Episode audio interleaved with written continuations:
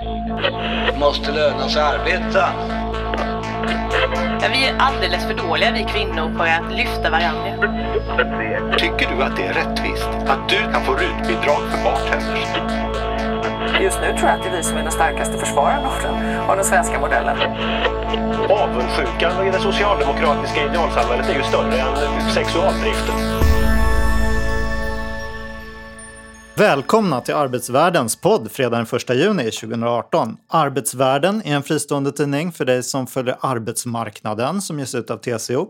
Och vi finns bara på nätet. Och man kan förstås följa oss på Twitter och Facebook.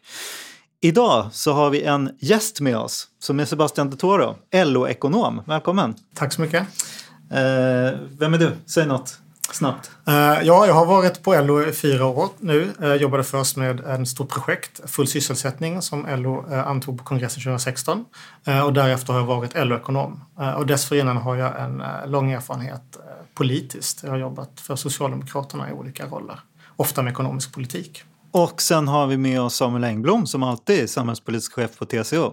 Som har blivit hedersdoktor på Lunds universitet som vi såg, som vi hade den här podden sist. Det stämmer. Säg något om det. Ja, det var väldigt eh, trevligt. Alltså att få en sån ära från sitt eget gamla universitet eh, är ju faktiskt inte få förunnat. Eh, och det var också väldigt roligt tycker jag att se forskningsmiljön mitt i dess, när den firar sig själv. Eh, och eh, fantastisk forskning som bedrivs. Jag satt där i kyrkan i tre timmar och det var doktor efter doktor gick upp och man läste deras avhandlingstitlar och man tänker oj, det här är spännande grejer.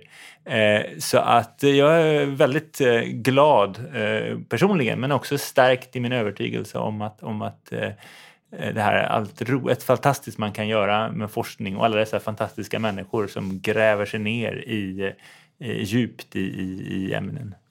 Alla dessa fantastiska bilder på Facebook på dig i frack och doktorshatt. Ja, jag åkte ju utomlands och disputerade och nerköpet med det var väl kanske att jag inte fick alla de här fina insignierna som man får i Sverige. Men nu har jag då fått dem, eh, om än i hedersform, så det är roligt. Jag har försökt få dig att spana lite om eh, utvecklingen av eh, juridiska institutionen och samhällsförändringar och feminism och så. Saker som du själv tog upp här när du nämnde det här. Men du tycker det är så pinsamt att prata om dig själv, även om det här inte ens var om dig själv. Eh, jag får säga så här, jag, eftersom att komma tillbaka då till det universitetet som jag då, det är 20 år sedan som jag jobbade där kan man säga, så har jag ju varit borta från den, den svenska eh, universitetsvärlden under den perioden, även om jag har gjort lite mellanspel, jag har undervisat lite och jag har varit med på rätt mycket konferenser och sånt där. Men det är ju att det har hänt saker eh, under de här 25 åren. Eh, jag tycker dels kan man ju då se fördelningen både av så kvinnliga forskare, kvinnliga professorer och, och, och forskare, ämnen som man tar upp. Det har hänt mycket på jämställdhetsområdet i universitetsvärlden på de åren, eh, sedan 90-talet, så det är ju väldigt positivt.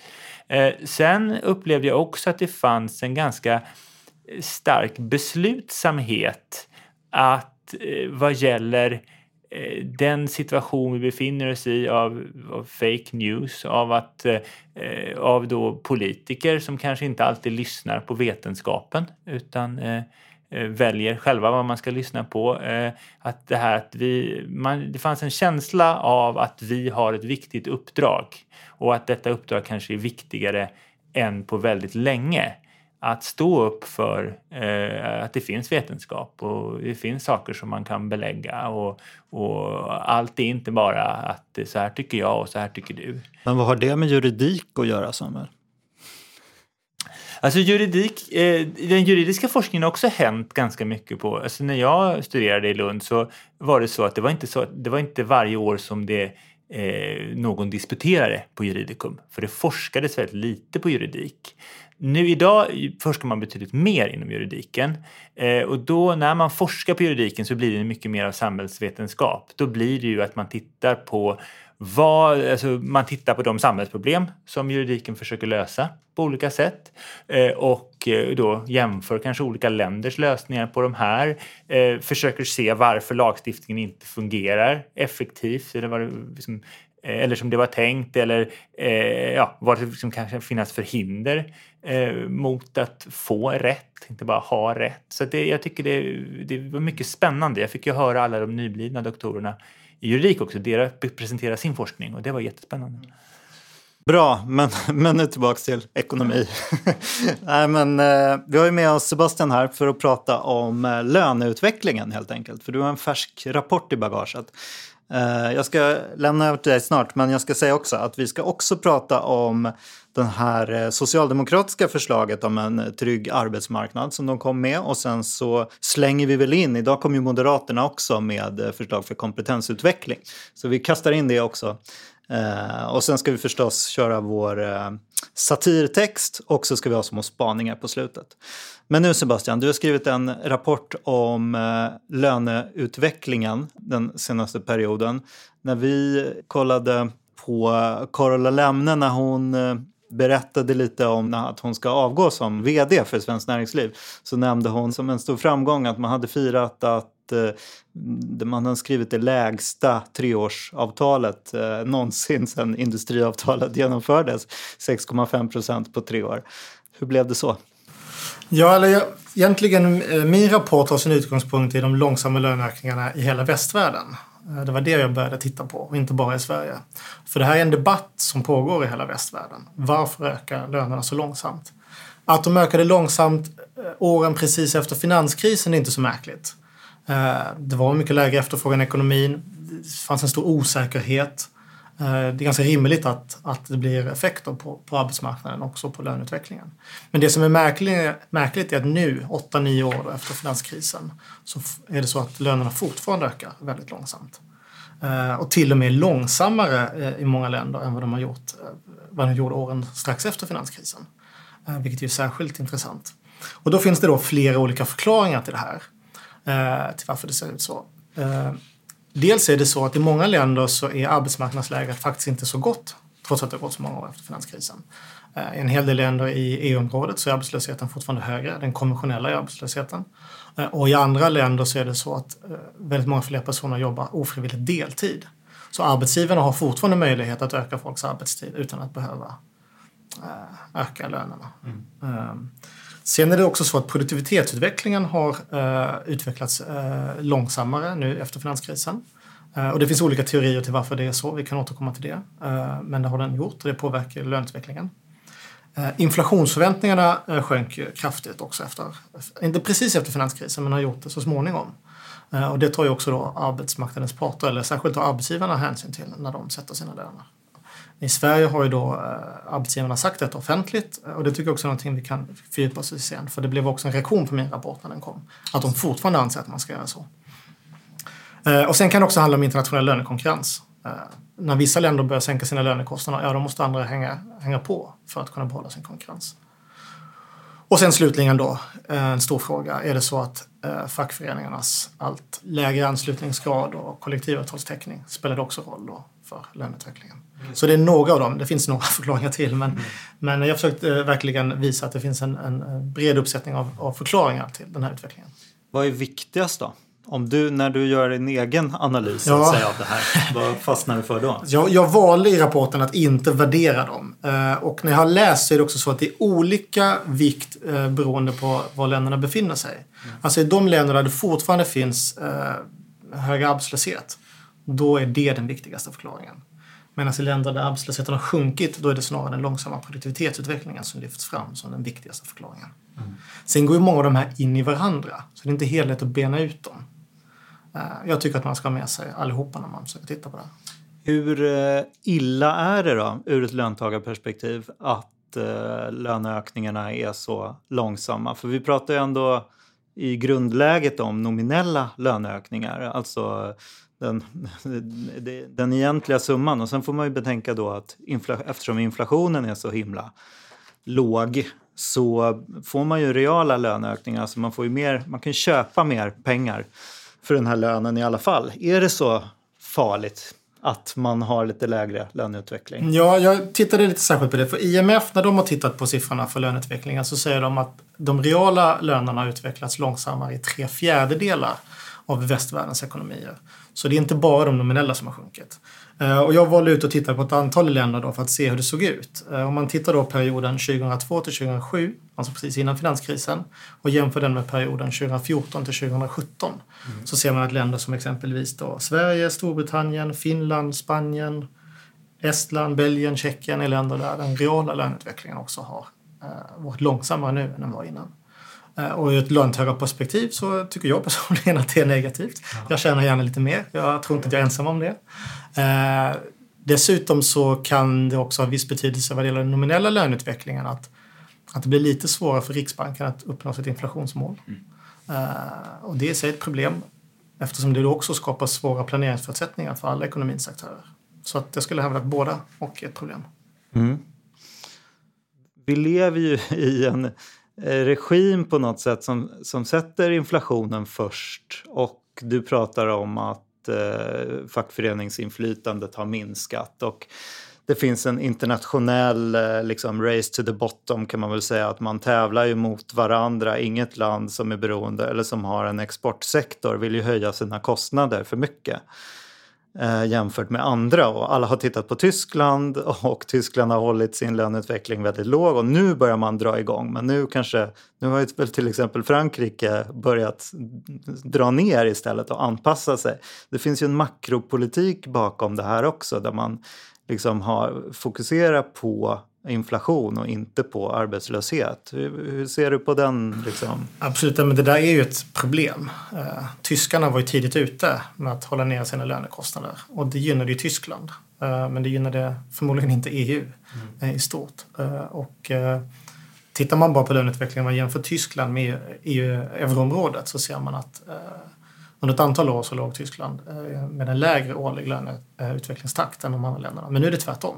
Nu är det de andra länderna. Och det är förmodligen för att justera sitt kostnadsläge. Men då blir det som du säger, då blir det ju ett race to the bottom. Eh, som inte då är gynnsamt eftersom det då också dämpar den totala köpkraften hos löntagarna. Och det blir i slutändan svårare då för länderna att exportera sina varor om, om det inte finns någon som kan köpa dem. Ser du skillnad mellan arbetare och tjänstemän löneutveckling? Ja, jag har inte tittat på det i den här rapporten. Eh, I Sverige vet vi att tjänstemännen har dragit ifrån arbetare. Eh, men jag har inte tittat på den här rapporten så jag har inte gått in på det. Löneglidning kollar ju du på lokalt. Att man, eh, alltså du har ju sett att man går ifrån de nationella avtalen allt mindre ute lokalt på arbetsplatser. Hur ska man tolka det? Ja, i Sverige är det så. Det är väldigt intressant. Jag har en kurva som den går nästan rakt ner från industriavtalets början till idag. Eh, det, det hackar lite från år till år, men i grund och botten är det en väldigt rakt nedåtgående linje eh, som visar att löneglidningen har blivit allt mindre för vart år som har gått. Eh, under första halvan av industriavtalet, alltså från 97 fram till 2007 ungefär, så låg det på någonstans mellan 1 och 2 Eh, procent per år och den andra halvan har det legat mellan 0 och 1 procent per år. Och de senaste åren har det legat bara på några tiondelar. Eh, och exakt varför det är så, det, det finns det ingen riktigt bra förklaring till. Eh, Arbetsmarknadsekonomiska rådet, som ju var ett, ett råd som grundades och lades ner av Svenskt Näringsliv och som Calmfors ledde, de försökte titta lite närmare på det här. Och en hypotes som slängs fram i den rapporten, det är att, eh, att arbetsgivarna har blivit mycket mer disciplinerade. Eh, och de inte tillåter löneglidning. Eh, helt enkelt. Och de gjorde också beräkningar som visar, och som är väldigt paradoxala, som visar att löneglidningen har en lägre koppling till arbetsmarknadsläget än vad avtalen har. Det borde ju vara tvärtom. Eh, Så att, uppenbarligen är det någonting som har hänt. Nu i vår senaste prognos som kom några dagar efter min rapport, alltså LO-ekonomernas senaste konjunkturprognos, så spår vi att, att löneglidningen kommer öka något. För vi har ett enormt tryck på arbetsmarknaden. Men givet den här trenden vi har sett så tror vi inte att det kommer öka så mycket. Utan att det finns någon form av dämpande faktor här. Är det bra? Är det här bra eller dåligt då? Ja, det kan nog vara både och. alltså, eh, LO och har ju tradition en en föreställning att det är bra med, med höga, eller ett, ett centrala avtal ska vara styrande för arbetsmarknaden. Eh, Det vill säga, har man en väldigt kraftig löneglidning, ja då riskerar att vissa grupper att sticka iväg eh, kraftigt från andra. Samtidigt så är det en väldigt självklar slutsats att vill man ha löneutveckling och det finns tryck på arbetsmarknaden eh, och de centrala avtalen är låga, ja, då är det väl eh, någonstans rimligt att förvänta sig att, att det uppstår någon form av löneglidning också. Vad ska man göra åt den här pressade situationen för löntagarna? Vad har du några policyråd i rapporten? Ja, alltså generellt det jag säger det är att eh, jag, jag har ganska så här vida och breda råd. Jag har inga riktigt superkonkreta. Eh, Men, men jag pratar om att man eh, måste se till att få upp produktivitetsutvecklingen. Mångt och mycket är den internationell. Det handlar om teknikutveckling och där kan inte Sverige påverka så mycket i sig självt. Eh, Men vi kan se till att göra utbildningsinsatser så att människor har en hög kompetens på arbetsmarknaden. Men Man kan också försöka upprätthålla en hög efterfrågan i ekonomin så att de produktiva resurserna sysselsätts i hög utsträckning. Det är några viktiga förklaringar. Det handlar om att värna inflationsmålet. Eh, från arbetstagarhåll, eh, i alla fall från LO-håll, är vi väldigt tydliga. Inflationsmålet ska värnas. Eh, där har vi då sett en del olyckliga uttalanden från näringslivshåll. Men det är jätteviktigt att upprätthålla inflationsmålet. Sen handlar det också om att stärka arbetstagarnas situation på arbetsmarknaden. Vi har en situation där allt för många jobbar med ofrivillig deltidssysselsättning eller ja, sms-jobb och, och har en ganska svag anknytning till arbetsmarknaden. Då, är klart, då är det svårt att, att pressa på för högre löner för de här grupperna. Men om folk skulle haft mer fasta anställningar så skulle det varit lättare och bättre. Så det är också viktigt. Och sen så måste ju då fackföreningsrörelsen eh, bli väldigt duktig, bli ännu bättre på att organisera arbetstagarna. Så att man har maktmedel att sätta emot och kunna upprätthålla höga löner. Samuel, vill du komma in? Har Ja. du, eh, vad tänker du om denna rapport och om frågan? Det som sägs om löneglidningen är ju verkligen eh, förvånande. För det går emot så som man tänker det. Och framförallt också jämfört med andra länder. För när det är någonting eh, för något område där Sverige sticker ut så är det ju vår väldigt så att säga, lokala individuella lönebildning också.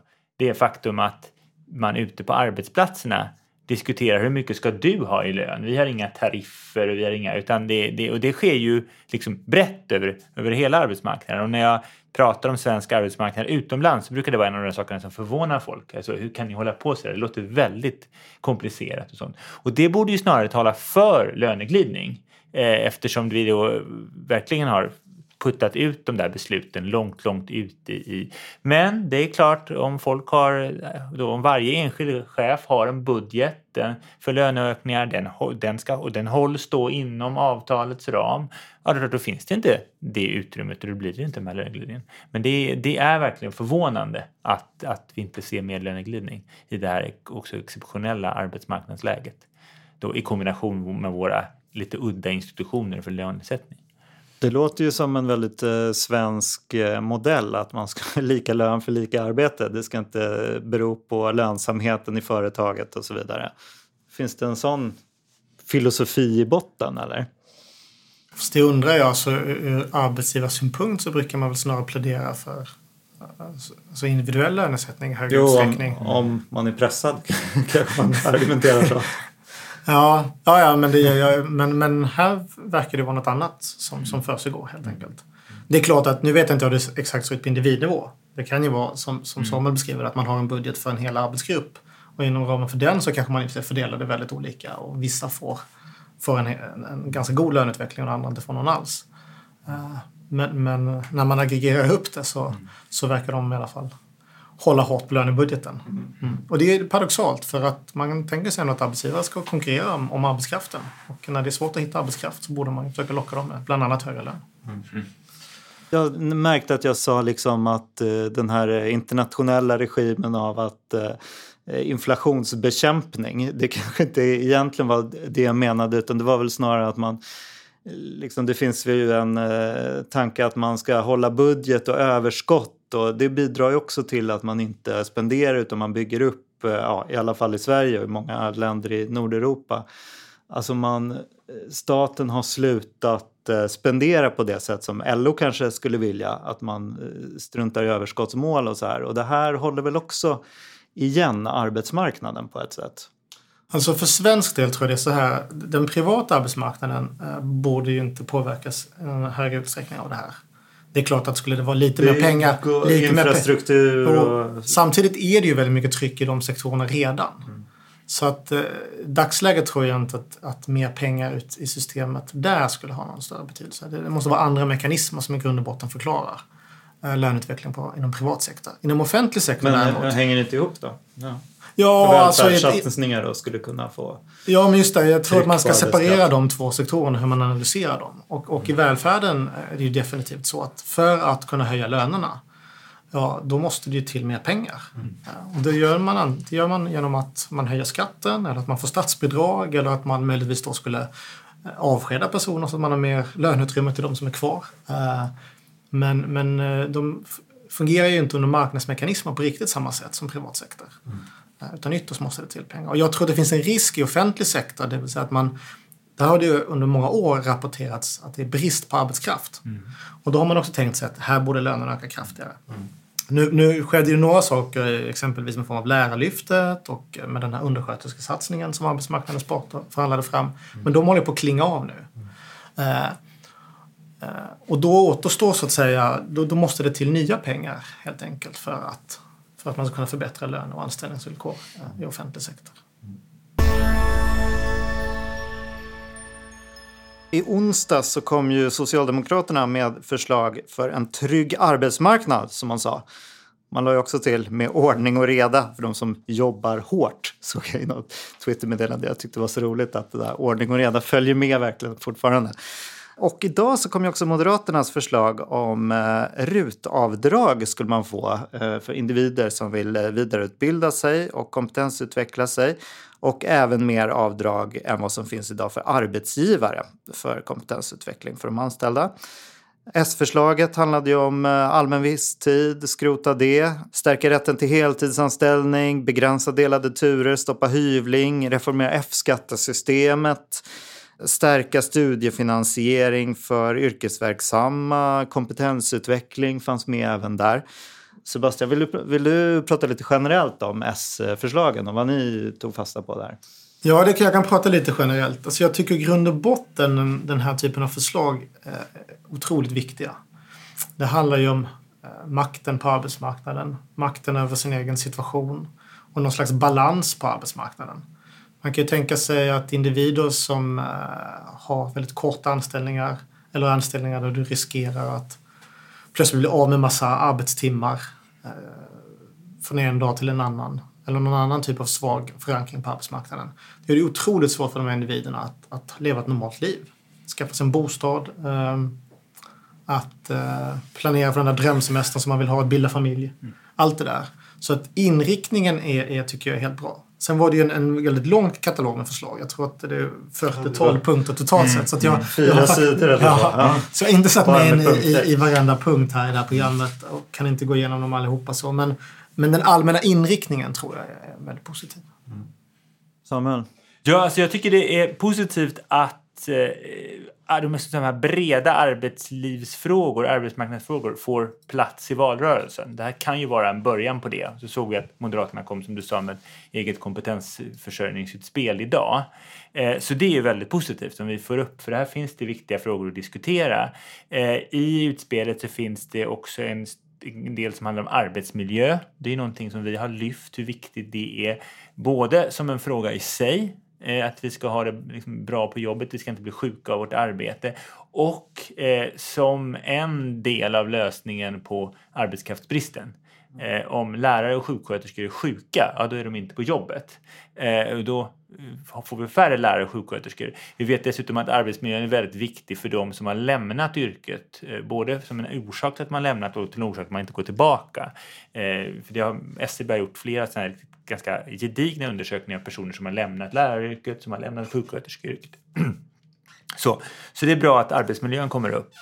Eh, sen när det gäller anställningsformer, då är ju det, det här med eh, visstidsanställningar är en ganska alltså, komplicerad fråga rent regleringsmässigt. Om vi går tillbaka till före 2000, för, alltså, vi går tillbaka till slutet på 90-talet, början på 2000-talet. Då hade vi i eh, LAS, som då hade funnits sedan 70-talet, en, fått en ganska lång lista på tillåtna grunder för visstidsanställningar. Det var det var vikariat och, det var, eh, och sen fanns det olika typer av eh, när arbetsgivaren har specifika behov, man har en arbetstopp, man har säsongsanställningar, så den var väldigt lång. Och då tänker man att den här måste vi reformera, den här listan. Eh, och vi måste förenkla den här lagstiftningen. Eh, och det var ju där då som allmän visstid tillkom. Och en sak som jag tror många glömmer, det är att allmän visstid faktiskt infördes av den socialdemokratiska regeringen. Det var den sista Persson-regeringen som la en proposition där man reformerade visstidsreglerna eh, och införde då någonting som kallades för fri visstidsanställning. Eh, då skulle det finnas då fri visstidsanställning och vikariat och så anställning, eh, visstidsanställning av personer över, över 67 år. Eh, det som hände efter regeringsskiftet det var att den där lagen hann aldrig träda i kraft utan det kom istället en ny lag där man, eh, ett nytt, en ny proposition lades där man döpte om fri visstidsanställning till allmän visstidsanställning efter en eh, remissynpunkt från Sveriges Radios eh, arbetsgivarorganisation. Eh, eh och det låter inte lika farligt med allmän som med fri eh, då. Eh, man gjorde också om tidsgränserna för allmän visstidsanställning och, och vikariat så de utformas på ett annat sätt och man la till säsongsanställning. Eh, då. Och det som utmärker den här allmänna visstidsanställningen det är ju att då behöver inte arbetsgivaren motivera varför det här ska vara en visstidsanställning. För det var ju det gamla sättet att reglera det på. Eh, och då är det klart att då är det ju eh, att den möjligheten finns. Det innebär ju att arbetsgivare kan köra med visstidsanställningar utan att behöva säga att, man, att det här är vikariat eh, eller att det här är för att det är en viss säsong då till exempel. Eh, eh, eh och då blir ju det friare för, för arbetsgivarna. Eh, och nu föreslår man att man ska bara avskaffa den och då kan man säga att det finns två synpunkter man kan ha på det. Dels är det ju att hur, vad det innebär, det beror ju mycket på vad som kommer istället. Det kommer alltså behövas möjlighet att kunna plocka in särskild kompetens till exempel. Eller eh, när det finns en arbetstopp. Den möjligheten måste finnas att kunna visstidsanställa eh, på det viset. Och det kan man antingen lägga det i kollektivavtalssystemet helt och hållet. Det är en variant. Eller så kan man eh, då införa in liksom andra eh, nya grunder i lagstiftningen. Alltså gå tillbaka då mer mot den tidigare regleringen.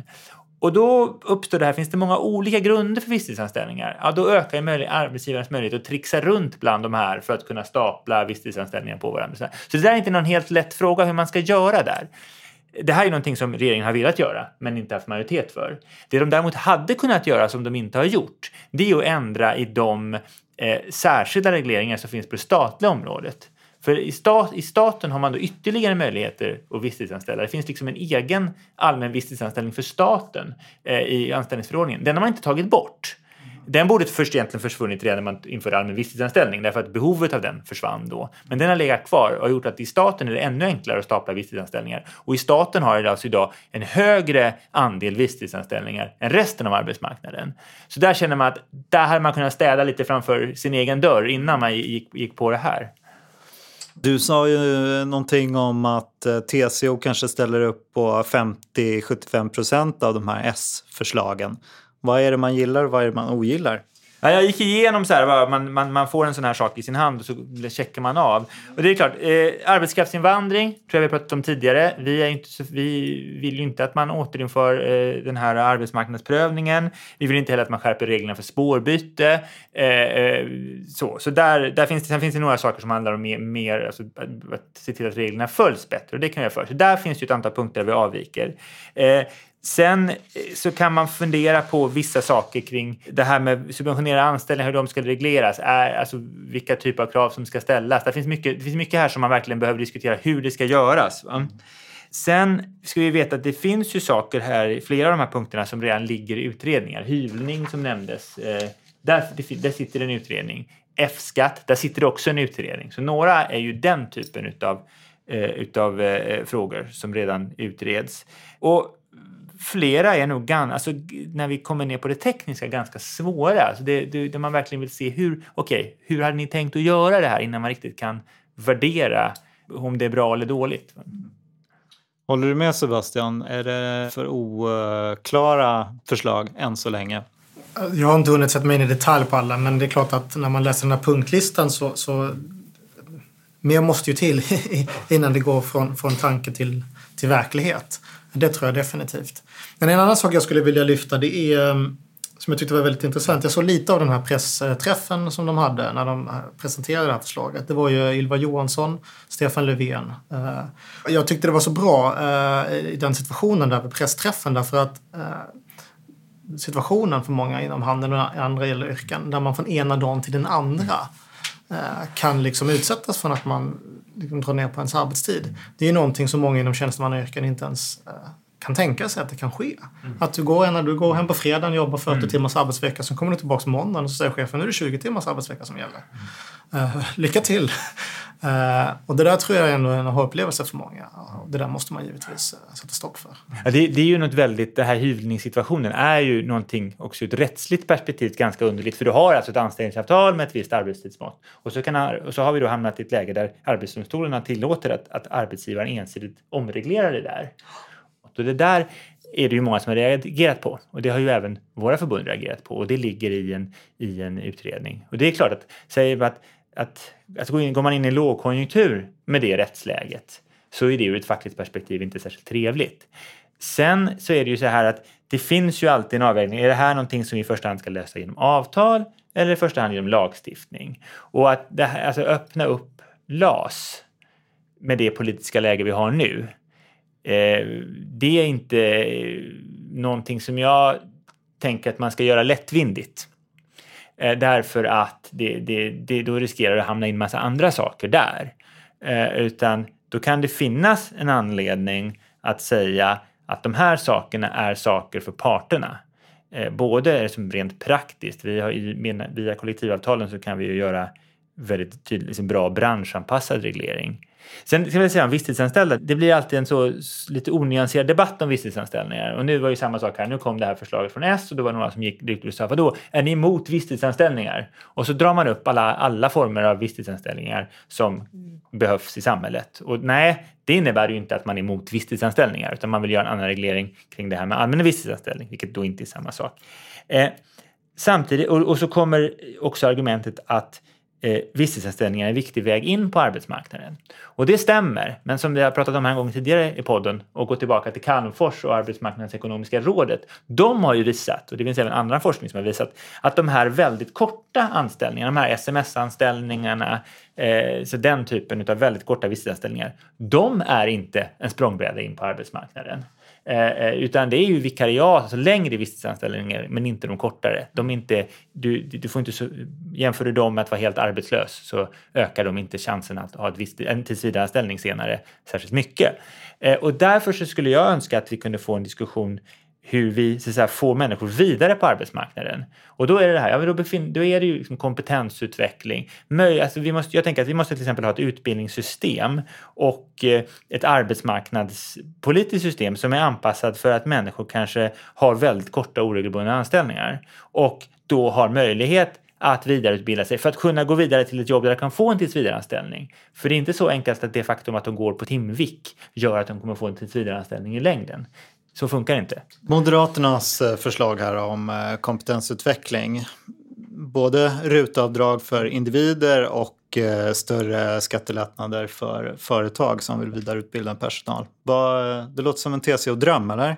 Alltså det, det är två delar i det där. Eh, eh, först ska jag säga så här, det är väldigt bra att det här kommer upp. Vi vill ju gärna ha en situation där partierna tävlar om bästa förslagen för att främja kompetensutveckling genom hela arbetslivet. Och nu hade vi S i onsdags, nu har Moderaterna nu. Eh, det jag hoppas att fler hänger på, att vi kan liksom få igång det där. Eh, eh, och vi ska göra vad vi kan för att få igång det racet om Moderaternas förslag kan man säga att det här rutavdraget det handlar om att individer ska få göra avdrag för till exempel kursavgifter om de utbildar sig. Och det där kanske inte är en, en det kan man definitivt titta på. Sen hur stor del, alltså det är ju verkligen en, en del av problemet bara. För vi vet till exempel, vi tittar på våra förbundsmedlemmar, där de helst vill vidareutbilda sig, det är ju inom högskolan. Och den är ju avgiftsfri. Så där, och det är en viktig princip att den är avgiftsfri för individen. Sen en annan situation om arbetsgivare köper uppdragsutbildning. Och där skulle ju det där rutavdraget inte spela roll, utan det är andra typer, annan typ av utbildning. Sen har vi Eh, det finns en bransch som blir glad ja. av ett sådant förslag. Den andra delen är att man då ska ändra i företagsbeskattningen. Eh, så att det ska bli mer eh, gynnsamt att utbilda den egna personalen, att det blir billigare. Man ska kunna dra av det på andra sätt än idag. Och där har Almega utbildningsföretagen varit ute med en sån. Eh, och det är klart, det beror ju också på hur man utformar det. Gör man det till en väldigt bred eh, liksom subvention, att man, man gör så att man går in och tar en 20, 30, 40 procent av kostnaden för personalutbildning från statens sida. Ja, då Som riskerar personalutbildning som kanske redan finns då? Ja, Ja, det, då riskerar det bli väldigt dyrt. eh, Därför att då, då, dels så subventionerar man då sån personalutbildning som redan skulle bli av, du får en dödviktseffekt.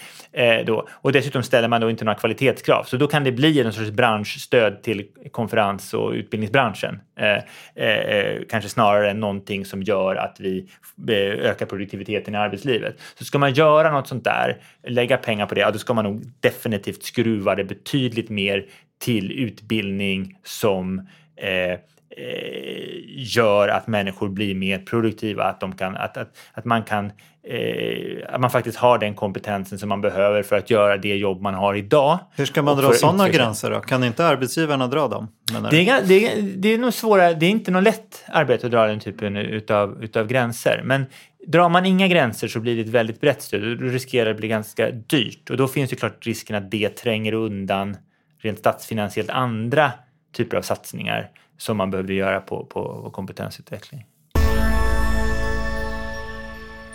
Hörni, eh, innan vi går vidare på våra spaningar ska vi köra lite satir. Vi har ju en eh, satiriker, Lars Berge, som skriver en liten eh, grej åt oss varje fredag. Tänkte läsa lite här, se vad ni, vad ni känner spontant. Eh, finansministern kritisk till utlandsföddas val av föräldrar. Eh, enligt Magdalena Andersson väljer utlandsfödda barn betydligt oftare mindre lämpliga vårdnadshavare jämfört med sina svenska jämnåriga, något som hotar öka klyftorna i samhället. Istället för att ha en mamma eller pappa med fast jobb och en stabil livssituation väljer många utlandsfödda barn att ha föräldrar som bor i trånga lägenheter i problemdrabbade områden. Det finns inget som säger att även flyktingbarn ska kunna ha tillgång till swimmingpool eller studsmatta. Det handlar om valet av föräldrar, säger Magdalena Andersson. Samuel. Ja, nej, men den är ju... Jag vet inte om det är som träffade just vad det gäller Magdalena Andersson. Eh, för att jag tror att hon nog är ganska medveten om...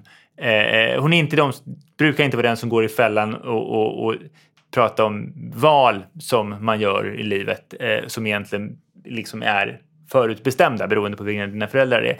Men det är, den är ju, det är ju en rolig kritik utav, utav hur debatten ibland kan, kan spåra iväg. Va? När man då kanske glömmer vad som är de bakomliggande faktorerna eh, bakom att, att, att människor då eh, inte eh, klarar sig lika bra i skolan eller har svårare att få arbeten och sånt. Ja, jag kände också att det är en ganska bred samhällskritik det här med val och alla val vi gör. Var det roligt? Eh, ja, jag skrattar i alla fall inte högljutt så att det kanske är bevis. Nu kanske jag skulle få läsa det själv egentligen så skulle man se om man... Jag tycker att eh, jag är väldigt öppen för all typ av satir. Så jag tycker man får skämta om, om det mesta. Eh, så det har jag ingenting emot i sig. Men jag tycker att de här frågorna är väldigt komplicerade. Så att ska man gå in på dem på djupet och resonera kring dem så behövs det kanske lite längre utläggning. LO har väl varit ganska stödjande för den här socialdemokratiska migrationslinjen som vi ser nu. Absolut, eh, så är det.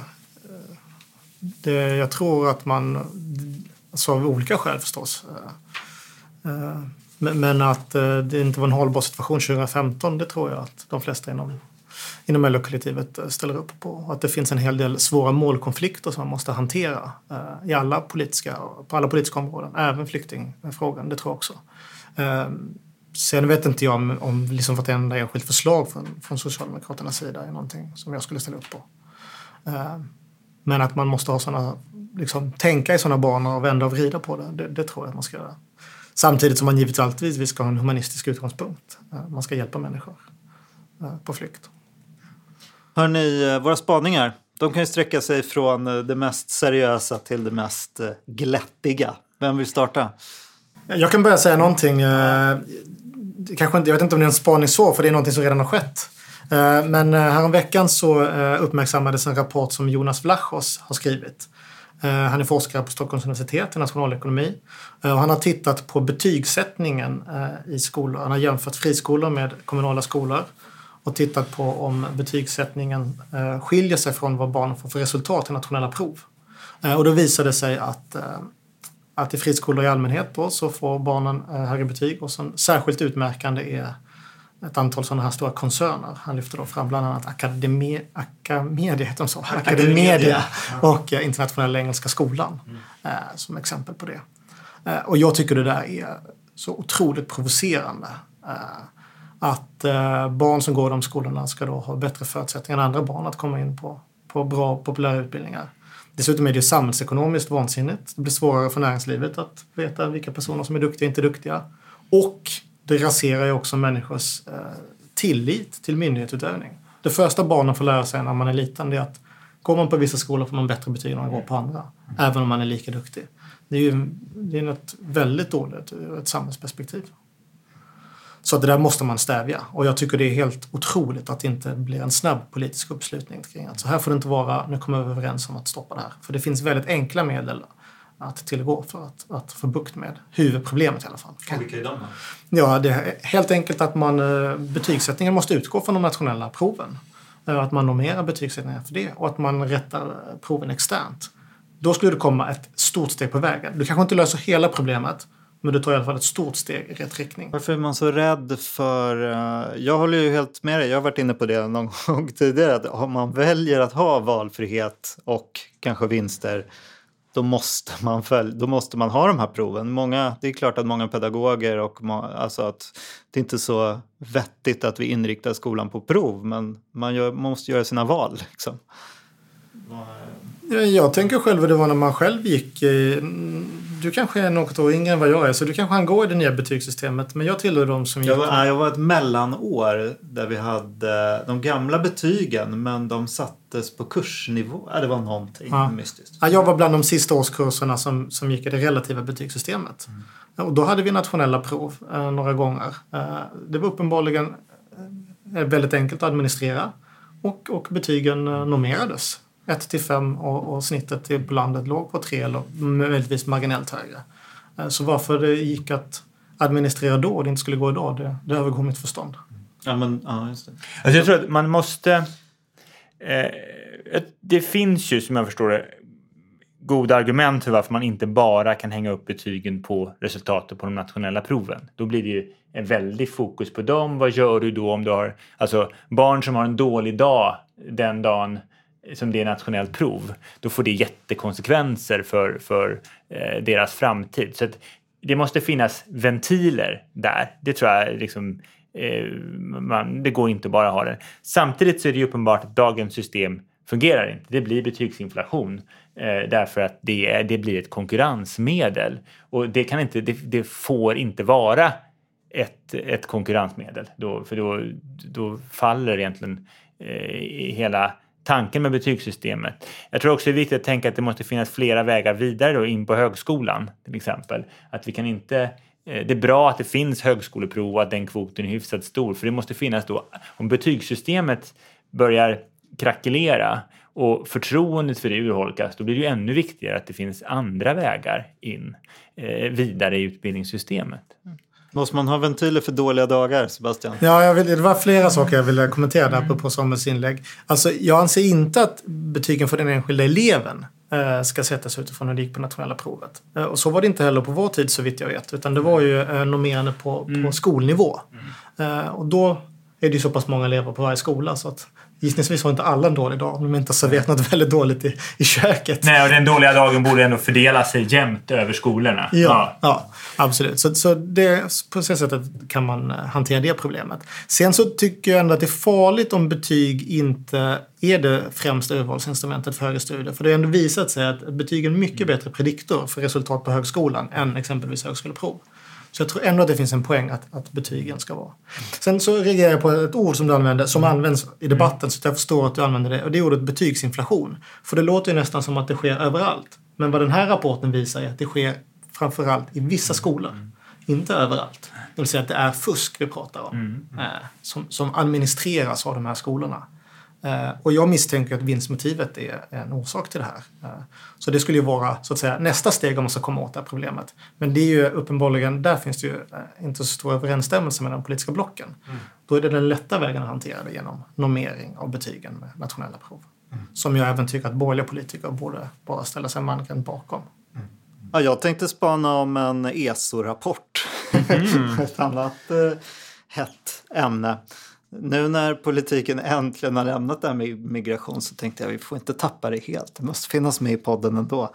Nej, men det är ju den här, eh, jag, jag läste ju, det började med att jag uppmärksammade en eh, Aftonbladet eh, kolumn av Anders Lindberg på ledarsidan som hade intervjuat Sandro Scocco. Så att jag tar med mig den här debatten från förra podden, Pengar och politik. Så att nu är det fight igen här mellan Sandro Scocco och Joakim Ruist som han heter som har, ligger bakom den här ESO-rapporten. Och då är det återigen det här eh, fighten om sättet att mäta kostnader och vinster av invandring. Och eh, jag tycker lite, jag, tycker, jag tillhör ju liksom Sandro-gänget som, som, som tänker att eh, man kan inte fortsätta med, i forskningen har det varit väldigt vanligt att man tittar på okay, hur mycket tjänar eh, en invandrare och hur mycket kostar man i bidrag. Och så drar man slutsatsen att okej, okay, nu kommer man fram till den här rapporten att eh, en invandrare, en flykting kostar 74 000 kronor varje år då för eh, statsfinanserna. Om man tittar strikt på då vad man tjänar och vad man kostar under sin livscykel. Så att säga. I början kostar man lite innan man får jobb, sen tjänar man in lite pengar när man har ett jobb och sen kostar man lite i pension. Då. Eh, och det här utgår ju då från att eh, invandringen inte har några effekter på det omgivande, omgivande samhället. Medan den, den Sandro-synpunkten är ju då att ja, men, sam, näringsstrukturen förändras ju inte med invandring utan invandrare tar ju vissa typer av lågbetalda jobb och med det här sättet att räkna då som Ruist använder så får man ju gör man ju antagandet att ett samhälle utan invandring skulle bestå då av ett gäng eh, ja, väldigt överrepresenterat av eh, högre betalda yrken och väldigt underrepresenterat av bagare och eh, taxichaufförer. Eh, jag bara noterar att eh, det har inte skett någon förändring inom akademin eller inom ESO utan man kör på på exakt samma spår som man alltid har gjort. Och det är ju lite det är inte fel och man har inte, inga onda avsikter så, men det är ändå lite tråkigt att det liksom fortsatt pumpas ut den här kostnaden när vi vet att det händer ju saker på arbetsmarknaden som gör att eh, hela arbetsmarknaden påverkas på mycket mer dynamiska sätt och att bara bortse från det och köra på den här modellen eh, där, man får, där man gör ett väldigt, i mina ögon, väldigt märkligt antagande känns lite trött på något sätt. Jag vet inte vad ni säger om den där. Det är ju en gammal känd debatt, för, säkert för dig Sebastian. Ja, alltså jag, jag har lyssnat på Ruist eh, tidigare och jag, mitt intryck är att han är en väldigt seriös person eh, som, eh, som försöker titta på de här frågorna utifrån, eh, ja, utifrån bästa möjliga metod. Eh, och jag har tyckt han har haft en hel del intressanta reflektioner. Nu har inte jag satt mig in i ESO-rapporten den här nu eh, exakt. Eh, Eh, den kom ju bara här, var det igår? Eller? Igår, ja, ja, precis. Så jag har bara sett några korta summeringar av den. Och, och eh, där verkar han ju göra en hel del väldigt intressanta analyser av arbetsmarknadsinträdet för olika grupper. Han tittar exempelvis det som, som förvånade mig var exempelvis han har tittat på olika nationaliteter och det, jag tror det var nu personer från Eritrea och Etiopien hade ganska snabb eh, integration på svensk arbetsmarknad. Eh, eh, Eh, och eh, även då personer tror jag det var från det forna Jugoslavien. Eh, men just det här med, med Etiopien och Eritrea överraskade mig lite grann. Och sen har han också tittat på kön, hur lång tid det tar. Och där kanske det inte är så förvånande att det är män som snabbare träder in på arbetsmarknaden. Men att, att den kvinnliga sysselsättningsgraden sen då över tid eh, blir mer likt den manliga. Förmodligen också då för att man anpassar sina värderingar och normer mer till, till det svenska samhället. Att, att här har vi en tvåförsörjarmodell mm. eh, helt enkelt. Jo men absolut, men första delen av rapporten är, går ju ner på just sådär eh, olika nationaliteter, hur snabbt får man jobb. Det var ju ganska intressant att det gick mycket snabbare att få jobb på 80-talet än vad det har gjort sedan dess. Uh, jag vet inte riktigt vad det här berodde på. Ja, arbetsmarknaden ser ju helt annorlunda ut. Men det är klart, ja, det är skillnad när du kommer beroende på hur arbetsmarknaden ser ut. Jag menar, 80-talet var en annan, en annan eh, vi hade helt andra arbetslöshetstal och sen kom 90-talskrisen. Eh, och så så det, jag hörde honom på radion och då var det just de här sakerna han diskuterade och det tyckte jag också var ganska spännande. Mm. Sen den här kostnadsfrågan, det är väl då, ja att, att, att, alltså att att fråga, för, alltså för den här formuleringen hur vad en viss grupp i samhället kostar, den är ju svår därför att den... den alltså det, jag, tror, jag tycker då ska, man, då ska man diskutera det på helt andra sätt. Alltså det, det blir en, den, när den ställs så på sin spets så blir ju den väldigt lätt ett slagträ. Eh, så. Eh, sen så är det ju uppenbart att här finns det, det finns olika sätt du kan, hålla på, du kan räkna på det här. Eh, jag tycker det, och det är ofta så, hur utvecklas sådana här metoder? Jo, genom att du får en debatt om, ja men vänta nu, eh, eh, du har räknat så här, men du, man bör även ta med det här och det här och det här om det ska bli en rättvis kalkyl. Då har man, alltså det är ju den typen av debatt som förs i, i vetenskapssamhället och, eh, hela tiden.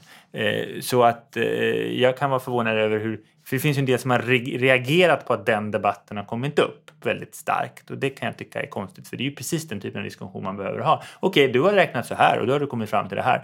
Men man skulle även behöva men tittar man på de här sakerna så får man helt andra slutsatser. man skulle man... vilja ha några olika scenarier känner jag i en sån här rapport där man gör olika antaganden. Mm. Ja, så kan det vara. Jag tror i och för sig då, utan, utan att ha läst den utan bara läst om den, att eh, en poäng som görs är väl också att arbetsmarknadsintegrationen ändå under relativt lång tid har sett ganska likartad ut. Mm.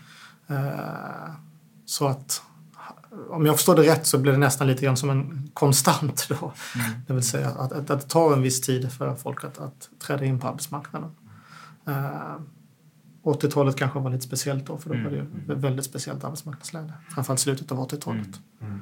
Ja, nej, men det här med vilken grupp man skiljer ut. Det är ju, invandring är ju en grupp man kan skilja ut för att man i princip kan stänga gränsen eller för att det finns något som nationalstaten. Liksom. Det blir ju, det, man kan ju tänka sig att man eh, sätter upp andra gränser som mellan män och kvinnor eller mellan stad och land eller sådär. Men det är ju, ja, alla kommer med sina olika problem förstås.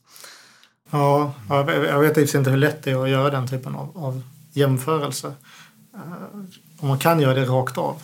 Eh, jag tror i och för sig, alltså man, för du hade ju den där frågan tidigare kring migrationspolitiken och sådär. att Min utgångspunkt är ju att, att alla länder i västvärlden, eh, eh, självklart även Sverige, ska ta ett stort eh, flyktingansvar. Människor är på flykt och man ska hjälpa människor på flykt. Men det blir svårt att låtsas om att det inte finns kostnader förknippade med det, särskilt på kort och medellång sikt. Det tror jag har varit ett problem i svensk debatt tidigare. Att, att det på något nästan inte fick sägas att det är klart att det är en kostnad. Och en sak som jag reagerade på långt innan den här senaste årens debatt blossade upp, det var ju att man då inte fördelade de här kostnaderna på ett rättvist sätt i Sverige. Det vill säga att de grupper som på något sätt fick ta kostnaden, det var de som redan hade det svårt. Flyktingar hamnar i områden där det redan är stor social utsatthet. Eh, och man, man så att säga, ser väldigt få flyktingar i rika områden. Väldigt få flyktingar i Djursholm eller på Södermalm eller, eller så vidare. Mm. Så att man kan inte låtsas om att det inte finns också liksom, utmaningar och kostnader med det. Och då måste man hantera på något sätt. Ja, Samuel. Vad skulle du spana om? Ja, alltså jag brukar ju få kritik för mina spaningar inte så lättsamma. Men jag ska köra en lättsam spaning idag. Då, så Härligt runda som avslutning. Av med Eh, ni kör så tunga spaningar. Så, jo, eh, vi har en valrörelse som vi pratat om där. Lag och ordning är ju någonting som alla gillar, gillar prata om. Jag har sett vilsa sådana här tendenser åt att lite moralpanik vill man gärna... Det, det inslaget finns. Eh, och då är min spaning en fråga som jag tror kommer att komma upp i den här valrörelsen. Eh, och det är ju dataspelsvåldet. Va? Vi pratar våld, brottslighet, ungdomar, lag och ordning. Det är klart att vi kommer få en debatt om dataspelsvåld. Eh, jag vågar... Det här är uppstått ur en familje, familjeläget? Jag kommer till det. Jag, kommer till det. Eh, jag tror att det spel som kommer hamna i, liksom, i skottlinjen för den här debatten det är en spelserie som heter eh, Grand Theft Auto, alltså eh, GTA som kidsen säger. Eh, och det är eh, ett spel som, väl, som jag förstår på goda grunder har kritiserats för att vara våldsförhärligande, sexistiskt. Alltså det finns väldigt mycket man kan, man kan ifrågasätta där. Precis, det här spelet fanns ju på min tid. Ja, liksom. och jag skulle också säga, jag har nog det, det där, det där en röd linje bland föräldrar när man, eh, när man då tvingas erkänna för andra föräldrar att barnen börjat spela vissa spel så säger man men de spelar i vart fall inte GTA. Det är liksom så här. Så jag tror GTA ligger helt klart, eh, vi kommer få en, en GTA-debatt mellan Morgan Johansson och Eva Busch Thor här. Vem av dem som är mest mot eh, dataspelsvåld. Sen finns det ju rent det där är inte helt lätt att reglera, men det tror jag vi kommer få. Men eftersom jag. Sivert Öholm har ju lagt ner nu. Ja, men det här, det här jag tror vi, det finns fler, många som är beredda att axla äh, Sivert Öholms mantel på det här området. Eh, men då, då finns det faktiskt en, en medelväg. Eh, det är ju sånt som vi på TSO söker ofta.